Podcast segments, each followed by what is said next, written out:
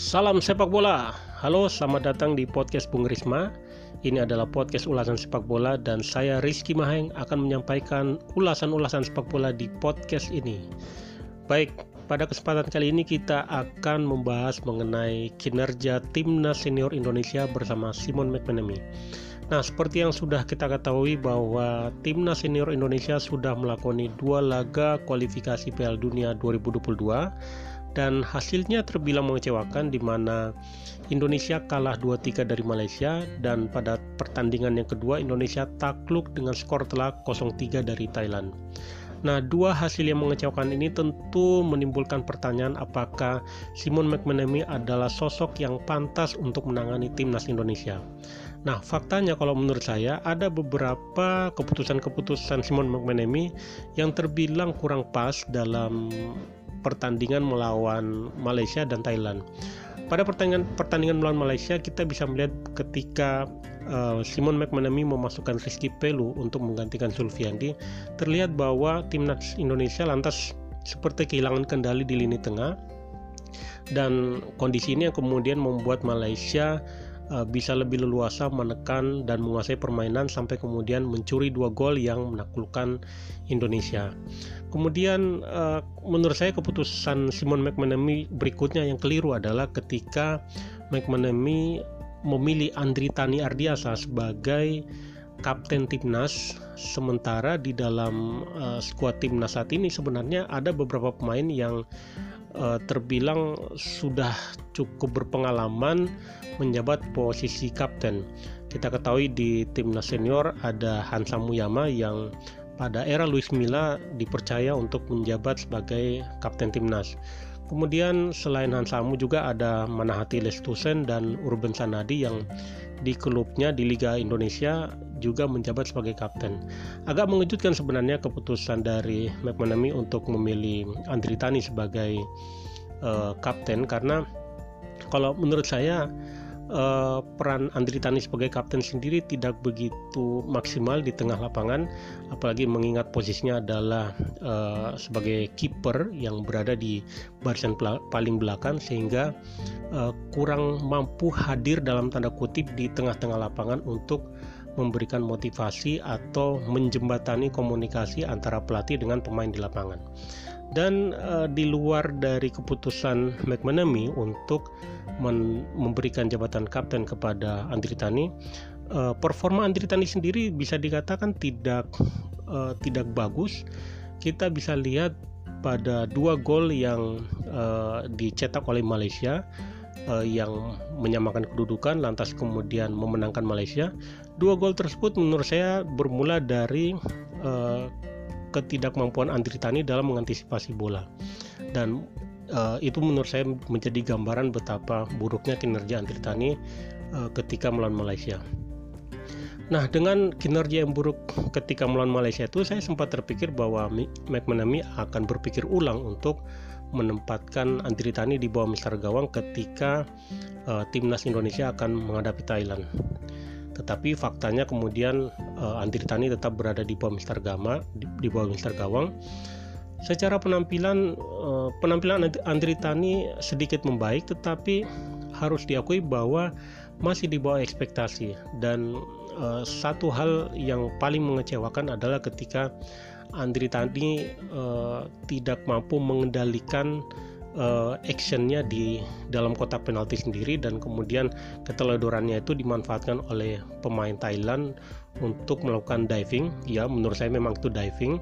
Dan Thailand kemudian mendapatkan peluang untuk mengeksekusi penalti untuk gol kedua.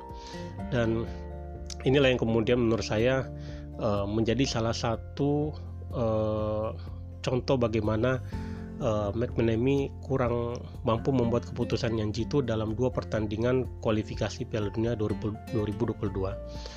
Kemudian secara keseluruhan memang bisa dibilang permainan timnas Indonesia tidak begitu uh, bagus dalam dua laga. Saya bisa mengatakan bahwa Indonesia hanya bermain baik di 45 menit babak pertama melawan Malaysia dan sisanya uh, timnas Indonesia seperti bermain tanpa pola, uh, mudah didikte lawan dan uh, kondisi semakin diperparah dengan uh, apa kondisi stamina yang tidak begitu mendukung. pada waktu timnas melawan Thailand saya melihat uh, tidak ada perbaikan yang begitu mendasar dari racikan strategi McManamy entah apa yang terjadi di internal tim uh, bagi anda yang melihat uh, siaran langsung Indonesia melawan Thailand bisa melihat bagaimana Indonesia sejak awal laga terus ditekan oleh Thailand. Bahkan ada beberapa momen di mana seluruh pemain Thailand berada di area area permainan timnas Indonesia. Dan itu menggambarkan bagaimana Indonesia sangat tertekan dalam laga melawan Thailand. Sehingga wajar-wajar saja kalau uh, dalam kondisi seperti itu memang tinggal menunggu waktu untuk Thailand mencetak gol dan memang terbukti kemudian akhirnya Thailand menang telak atas Indonesia di kandang Indonesia sendiri. Nah, pertanyaannya sekarang adalah dengan dua hasil buruk tersebut apakah Mike Manami masih pantas untuk melatih timnas Indonesia? karena jujur saja dengan kondisi yang ada saat ini banyak yang meng, uh, yang lantas membandingkan performa timnas di bawah asuhan McManamy dengan performa timnas di bawah era Luis Milla. Kita ingat ketika timnas uh, ditangani Luis Milla, uh, timnas main begitu rapi, begitu cantik, operan 1-2, operan-operan pendek dengan pergerakan pemain yang dinamis itu terjadi dengan begitu rapi, terjadi dengan sistematis dan uh, kita bisa bisa merasakan sendiri ketika timnas ditangani Luis Milla bagaimana setiap laga kita memiliki keyakinan bahwa kita akan menang. Dan kalaupun kalah rasanya kekalahannya itu bisa kita katakan sebagai kalah terhormat, eh, kalahnya membanggakan dan ini berbeda dengan kondisi yang sekarang dialami timnas di eh, bawah asuhan McManamy. Timnas di bawah asuhan McManamy bukan hanya kalah dari segi permainan tetapi juga kalah skor. Jadi lengkap sudah kalah dari segi skor, kemudian kalah juga dari segi permainan sehingga eh, per, perlakuan fans terhadap tim timnas di bawah uh, McManamy dengan uh, di bawah asuhan Luis Milla uh, tampak sangat berbeda. Uh, ketika timnas uh, di bawah asuhan Luis Milla kalah, fans masih bisa menerima karena karena fans bisa melihat bagaimana permainan timnas begitu menunjukkan progres yang positif sehingga kalaupun kalah uh, masih bisa diterima. Sangat berbeda dengan kondisi yang dialami oleh timnas McManamy. Timnas di bawah asuhan uh, McManamy. Permainannya tidak uh, berjalan dengan baik, kemudian begitu mudah didikte oleh lawan dan ini sekali lagi memunculkan pertanyaan apakah McManamy masih layak untuk menangani timnas Indonesia. Nah, uh, di akhir laga melawan Thailand sempat uh, muncul core yang begitu terdengar dan itu di siaran langsung televisi terdengar oh, Simon out, Simon out. Ya, saya bisa memaklumi bagaimana fans kemudian berpikir bahwa uh, Simon adalah uh, satu-satunya orang yang bertanggung jawab terhadap buruk-buruknya kinerja dari timnas dan wajar kalau kemudian muncul kata-kata Simon out, Simon out. Namun menurut saya sendiri bahwa uh, keinginan untuk uh, mengganti Simon McManamy dengan pelatih yang lain entah itu siapa menurut saya rasanya kurang bijak karena uh, jangan lupakan bahwa Simon McManamy ini baru menjalani dua laga kompetitif yang resmi bersama timnas senior Indonesia. Dan dua laga kompetitif itu adalah melawan uh, Malaysia dan Thailand kemarin. Uh, dan jangan lupakan juga bahwa bagaimanapun uh, McManamy ini bukan menurut saya bukan pelatih kacangan. McManamy adalah sosok yang menjadi aktor kunci uh, keberhasilan negara seperti Filipina yang selama ini menjadi uh, lumbung gol dari tim-tim sesama Asia Tenggara. Uh, tetapi di tangan McManamy, Filipina dibawa melaju sampai semifinal Piala AFF 2010 sebelum dengan susah payah ditaklukkan oleh Indonesia yang ketika itu ditangani oleh Alfred Riedel. Kemudian uh, McManamy sendiri uh, bisa dikatakan uh, sudah sangat mengenal uh, dengan uh, sepak bola Indonesia dan itu dibuktikan dengan ketika McManamy membawa klub seperti Bayangkara FC menjadi juara Liga 1 Indonesia tahun 2017. Padahal kita tahu sendiri bahwa Bayangkara FC bukanlah klub dengan uh, catatan sejarah yang begitu uh, gemilang di kompetisi sepak bola nasional. Apakah itu sebuah kebetulan?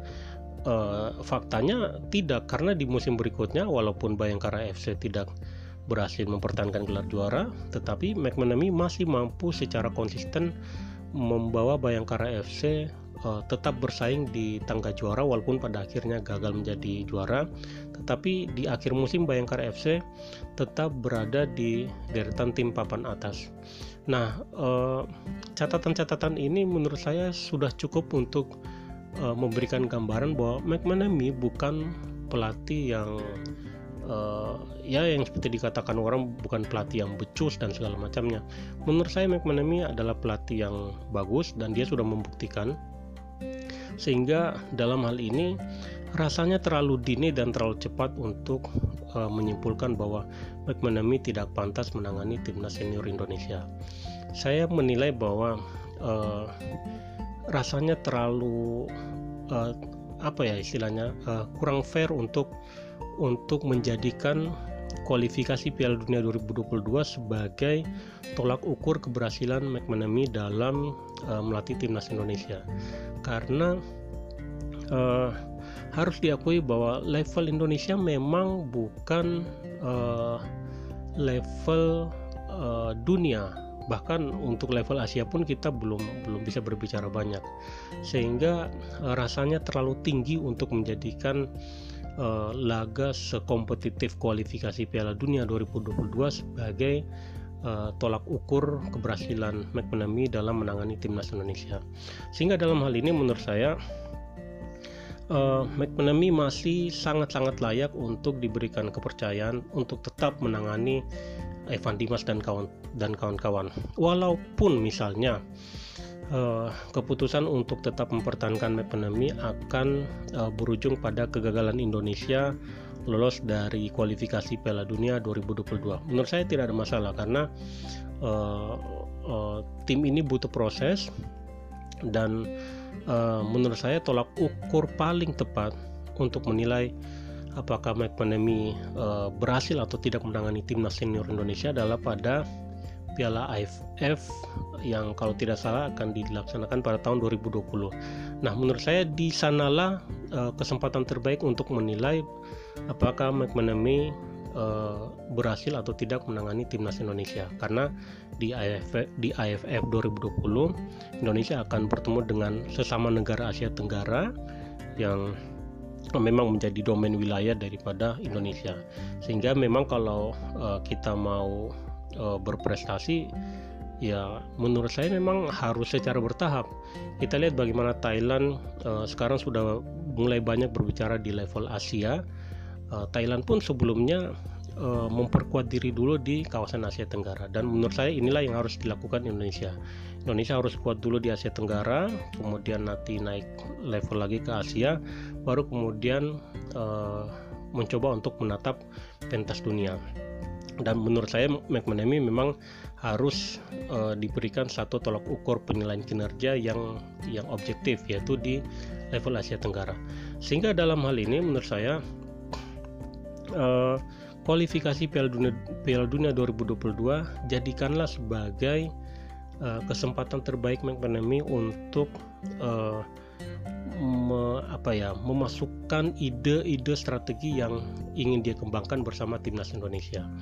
Dan uh, dan jangan lupakan bahwa rasanya tidak tidak objektif untuk membandingkan antara Luis Milla dengan Simon McManamy. Karena uh, walaupun kita mengatakan bahwa uh, Milla berhasil membawa timnas Indonesia tampil begitu cantik dan menarik, tetapi jangan lupakan bahwa Luis Milla uh, sama sekali belum pernah memberikan prestasi uh, bersama timnas Indonesia. Kita ingat dalam uh, kualifikasi Piala Asia U23 di mana Luis Milla ditargetkan untuk membawa uh, Evan Dimas dan kawan-kawan lolos ke Piala Asia U23 ternyata Lusmila gagal.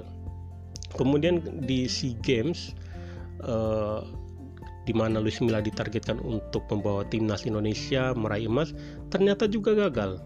Dan yang terakhir di Asian Games di mana Indonesia ditargetkan untuk lolos ke semifinal ternyata juga gagal. Jadi kalau berbicara pencapaian Luis Milla pun sebenarnya tidak benar-benar bagus karena uh, tidak mampu memenuhi target. Bahkan ya kalau mau mau dicari lagi uh, bagaimana contoh uh, Luis Milla tidak benar-benar bisa memenuhi target PSSI di beberapa turnamen invitation ya, yang diadakan uh, oleh internal PSSI seperti Tsunami Cup itu pun tidak bisa dimenangkan oleh tim asuhan Luis Milla sehingga menurut saya terlalu uh, tidak objektif tidak fair untuk membandingkan uh, Luis Milla yang uh, menangani Indonesia lebih dari setahun lalu kemudian membandingkan dengan Simon McManamy yang uh, setahun saja belum genap untuk menangani timnas Indonesia.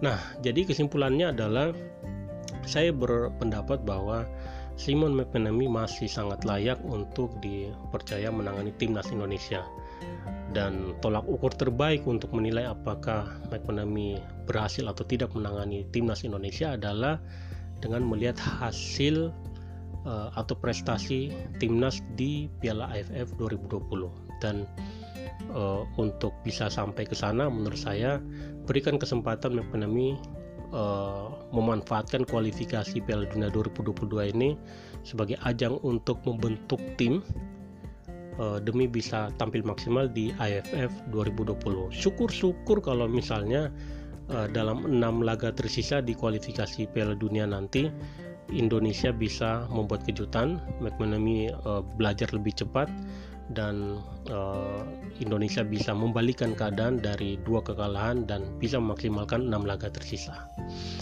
Baik, uh, itu saja untuk ulasan kali ini. Jangan lupa untuk uh, follow podcast Bung Risma dan nantikan ulasan-ulasan sepak bola berikutnya dari Bung Risma.